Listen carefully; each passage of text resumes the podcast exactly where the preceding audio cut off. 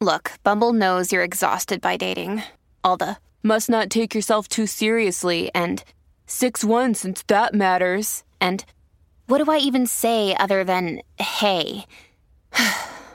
well, that's why they're introducing an all new Bumble with exciting features to make compatibility easier, starting the chat better, and dating safer. They've changed, so you don't have to. Download the new Bumble now.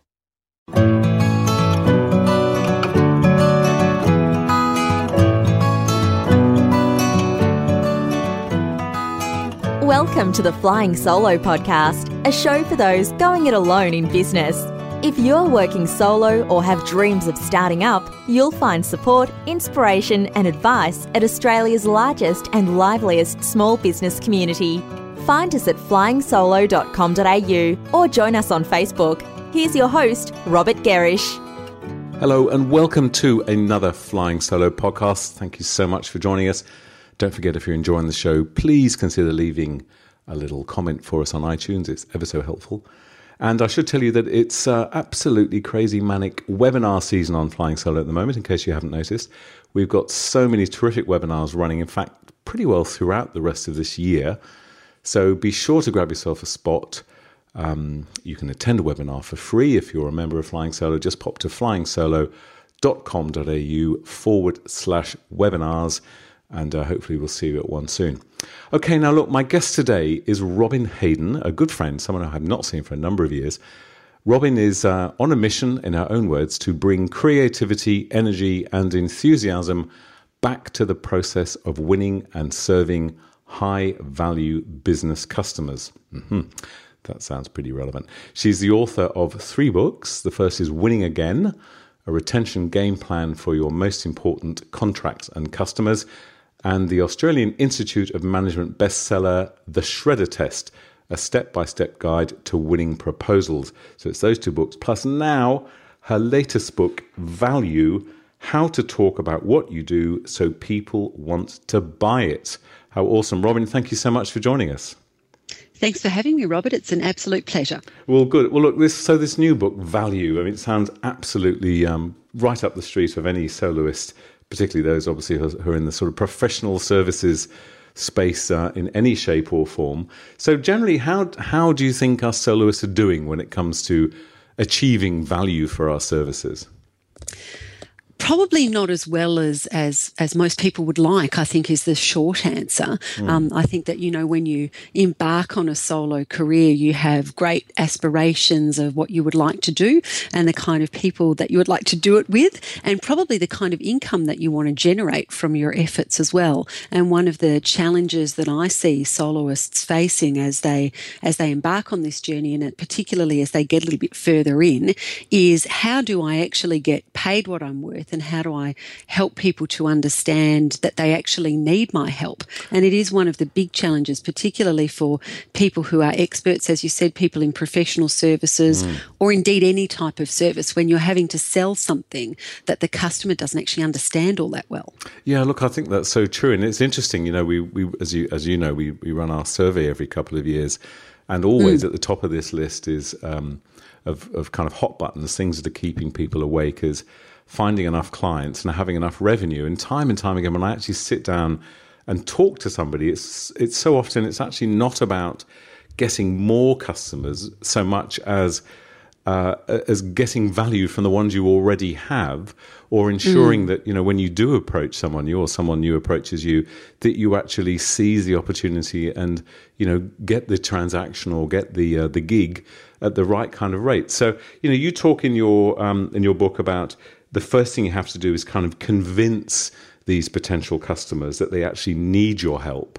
So mm. where you know where do we start with all this? Let's say someone's already in their solo business. They've maybe been doing it for a little while, and in hearing you speak there, they're thinking, "Yes, yes, yes, this is me. This is me." where, where do we start?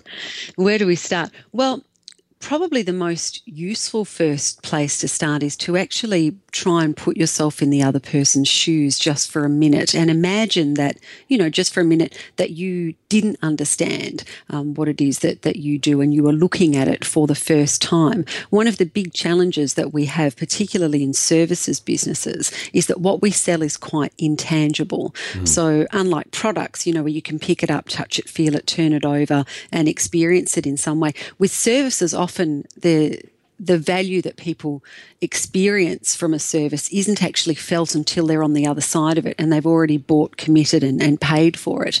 So, the first question I would ask um, a soloist who's in this position is just to, to look at what they do and ask the question is what I do intangible? Is it hard for the customer to understand? Because the, the risk that that, of course, raises for the person who's on the other end of that buying transaction who might want to buy from you is if I don't understand this, how do I know mm. that I'm going to get the value that was promised? And, and how do I know that this isn't going to be a painful experience?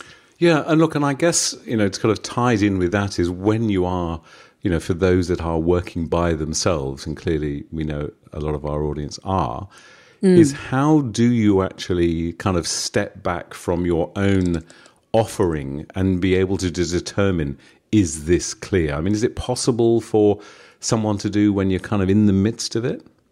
I mean, yes. I can imagine you coming in as an outsider yeah. and pulling it yeah. apart. How do we do it ourselves?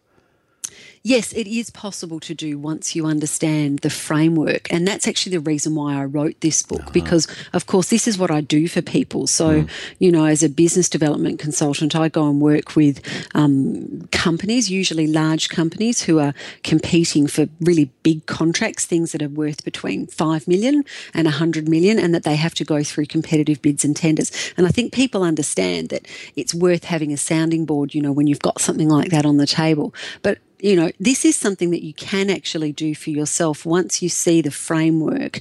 Um, and you can even help other people to do this as well. So, as soloists, one of the things that I recommend people do is to find a friend or a coach or somebody who can um, you can bounce ideas off, and mm. they will often be able to see the value in what you do much more easily than you will yourself. But in the book, there's a there's a six step framework mm. um, to identifying what buyer's value.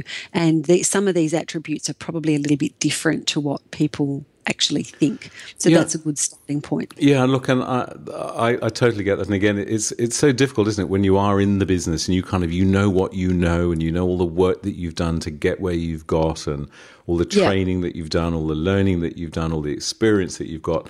And then to try and kind of translate that into language that resonates with people. My goodness, that it can be such a challenge. I never forget uh, a, a, talk I did with a group of um, alternative health practitioners, and I asked them, you know, mm. went a quick round the, round the room, tell me what you do.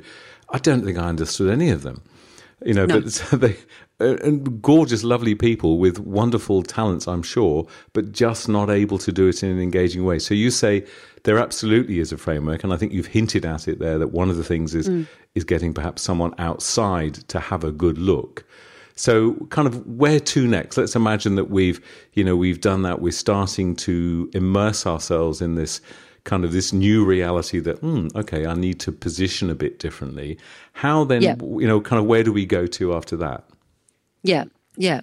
Well, anyone who buys anything um, basically buys with three things they buy with their gut, mm. they buy with their head, and they buy with their heart. And they actually do it in that order. And one of the reasons why I wrote Value was to help people to understand that as sellers of something, um, as sellers of a service, we often start with the heart. We start with the aspirational attributes, the things that we see can be done better and smarter than mm. what the customer is currently doing. But the customer who doesn't currently recognize that they've got a problem, they kind of live in that visceral category. They talk about things like cost and risk. So, can you do it cheaper? Can you mm. do it safer. And so that's where we need to start in looking at, at what we offer um, and helping the customer to understand what their costs are.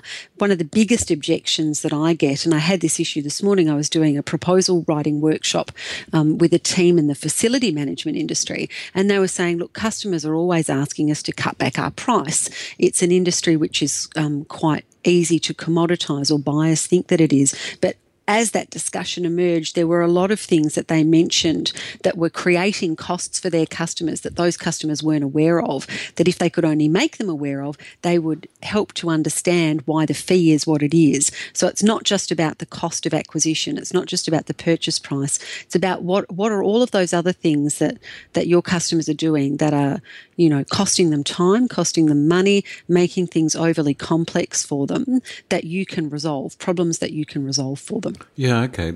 So again, the onus is on us as the mm. uh, as the the service provider to begin that conversation. Is what you're saying. I guess what you're kind of indicating there is if it if if we allow a conversation to go straight to pricing, then we've kind of we've missed a trick.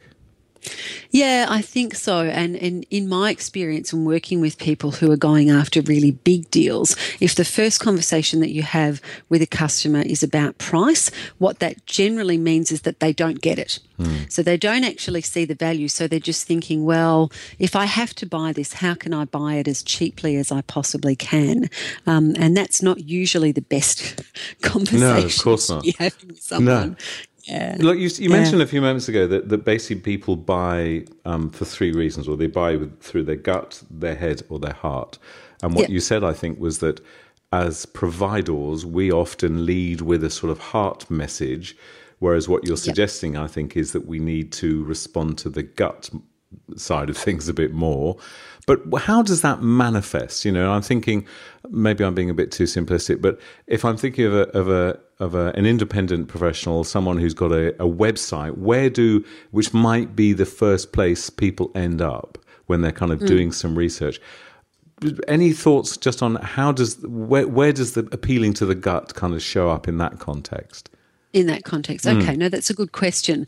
Um, I think what's probably first important to clarify is why the gut is so important as a decision making engine right. in this process. Essentially, um, and when I started researching this topic, I didn't know much about it, but I certainly do now. Um, the, the gut is kind of considered like a second brain um, in the body because of the mm. way that it operates. There's this very complex network of neurons and chemicals that are in the gut that are constantly sending messages up to our brains. And we talk about gut feelings mm. as sometimes giving us very good direction as to whether we should go somewhere yes. or not go there.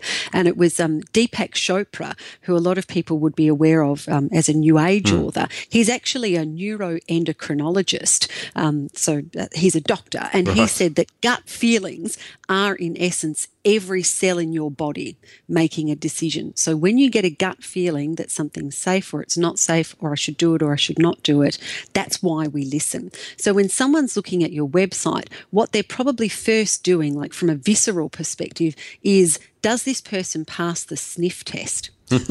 you know, does does this smell like, you know, it's a very visceral mm. reaction. Something mm. smell smell good, does it smell bad? So if there's something that seems inauthentic or that is hard to believe about the way that you're selling yourself, that will turn them right off. Yeah, okay. So it's, it's, it's the authenticity of your message and um, how well you're addressing issues like risk. So one of the most important things that you can do on your website, because it's not a cost thing, you're not talking about prices probably in a lot of cases, yep. is to think about social proof, case studies, testimonials. How can I get things like that up there that will yeah, reassure okay. a customer that I'm not a risk.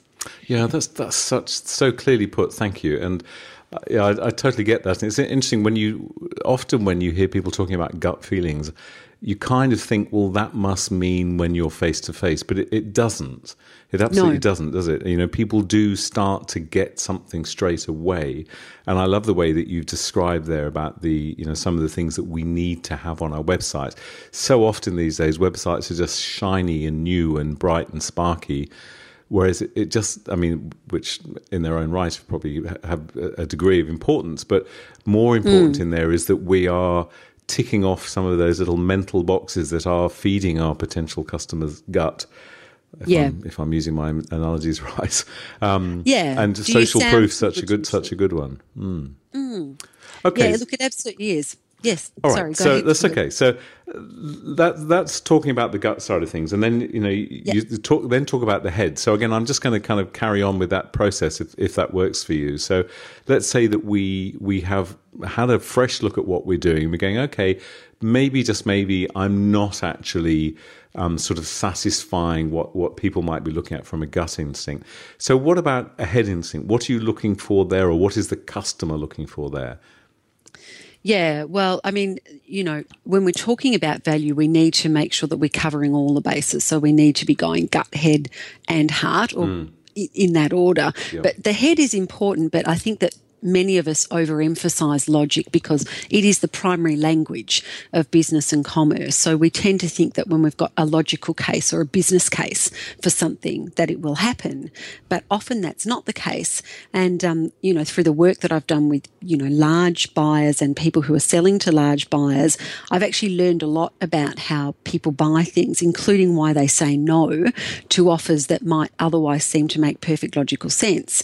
So I think we need to, the first message is we need to be careful not to be over reliant on what we consider to be the business case for doing something. We need to capture the gut and we need to capture the heart as well. Mm. But having said that, the logical category covers two things. It's how can I do things faster because people value productivity. Yep. So how can you help customers to do things in a way that gives them back some of their time um, and their their personal space? And the other thing that you can look at in the logic category is complexity. So, how can I make things simpler for my customers? You know, we're all drowning mm. um, under a vast raft of information these days. And as an expert, you can unravel that and make that simpler in a way that makes sense for a customer. Where experts and, and, and service professionals often fall down is that they feel like they have to assert their authority mm. to a With customer by making things, yeah, yeah, quite complex. And in fact, the opposite is true. Mm, that's such a good point. So again, that might sort of translate on a, on a in a website or in a proposal to walking people through in detail. Here's what I do at this stage. Here's what the process is. It's just making yeah. things. It's really laying things out, isn't it? Now, you you said to me before we started recording that interestingly, since I've known you, you've kind of um, not exactly switched, but you've expanded your business in that in that whereas initially you might have worked most of your time with the independent professionals, you're now increasingly working with the organizations to help them understand how to better uh, interact with consultants and with independent people. So that mm. that must be a fascinating thing to start with. And what yeah, what sort of things do you do you kind of you know what surprises you still from the other side of things? You know when you're there on the client side um, it, what what's you know being a, an independent person yourself are there any things that sort of jump out that, that surprise you as the way that sort of corporates and bigger companies think yeah, I mean, probably because I've spent so much of my life working with suppliers, whether they're independent professionals or big corporations, trying mm. to help them sell things um, to people. Working on the buyer side is a little bit of a revelation because all my life, I suppose, I've heard people complain about how awful buyers are right. and you know the onerous hoops that they make us jump through. But um, what I what I'm seeing now more and more is where that comes from and why they why they can be so difficult to, to deal with. And I, I can probably boil it down to, to a, a single factor, and that is fear. Mm and lack of trust. You know, the way the buying system works with competitive tendering, it's all very arm's length. So buyers and sellers are quite a long way apart. And because we lack the personal relationships that we used to have in business, there is a lack of trust there, which makes it hard for us to sell stuff to them. But it also mm. makes it hard for them to get the things done that they need to get done. So we really need to fix this. That's why I'm doing that kind of work now. Yeah, okay. So and I guess that also explains why, you know, on a number of occasions, people will work with suppliers they know because the trust is there, which makes it, of course, yeah. that much harder for you know for someone new to break in. And presumably, mm. the fear side of things is often, you know, sort of what I, what I observe of these things is often that the person who's um, actually enrolling or giving you the contract then has to go back and say to hers or his superiors you know, I've made this decision and this is the right decision because is that is that what a lot of the fear is? Yeah, it is. Mm. I mean, I don't think that we can ever underestimate how difficult it is for a person to stick their neck out and put their head on the chopping block for us by saying, yes, you should hire Robyn because she's the best person for this job. Um, there's a story that I tell in my contract retention class um, about about colonoscopies. Oh, and, lovely. Um, Do share it. It's great. Well, there was this study that was done in America. They were trying to figure out what people's memory of pain was. Um, and it was Daniel Kahneman, and, and he's a Nobel Prize winner, and he mm. set up this experiment. In America, colonoscopies are an unanesthetized procedure. So give thanks nice. that it's not that way here. Yes. I know, right? So people love this story. Um, but what he found was that people don't actually look back at their whole experience and evaluate us based on that. They will evaluate their memory of the experience based on the last few minutes. So he changed the way this colonoscopy procedure was done and found that for people for whom the experience ended pleasantly, they they reported feeling far less pain. And I think that we underestimate what mm. it feels like for a buyer to have a supplier come in and do a piece of work for them. Sometimes for them, it does feel like being operated on without an anesthetic. And we need to be a bit more mindful of that before we go kind of charging in and, and upsetting things as to how that feels for them and what a risk they're taking. Yeah, well said. And at least make sure that the last 10 minutes is good. Yeah, that's right. Especially if you want to be engaged again. Yeah. Look, Robyn, thank you so much for sharing your time with us. So, look, the book again is Value How to Talk About What You Do So People Want to Buy It. Um, it does sound like a really great read, and uh, I know my copy is is uh, is hurtling its way towards me, and I look forward to reading it. So, for those who'd like to find out more, where should we go, Robyn? You can buy this um, book from my website. It's um, robynhaydon.com. So that's R O B Y N H A Y D O N dot com forward slash buy forward slash that is the bookshop. Okay, fantastic. Well, look, Robyn, thanks again for spending your time. Thank you. I know it's um, it's been a number of years that you were uh, speaking at one of our events. I think way back in I don't know 2009 or something, and we loved you then, and we love you now. So uh, it's been great having you here, and um, I look forward to talking to you again. Thank you. Thanks so much for having me. And that's where we'll leave this show from Flying Solo and your host, Robert Gerrish. We'd love to receive feedback, even a brief review for those listening via iTunes. If you're planning to start a business or rejuvenate the one you're in, check out our bestseller, Flying Solo How to Go It Alone in Business. It includes everything we know about working on your own. And of course, we invite you to dive into the resources and supportive community at flyingsolo.com.au.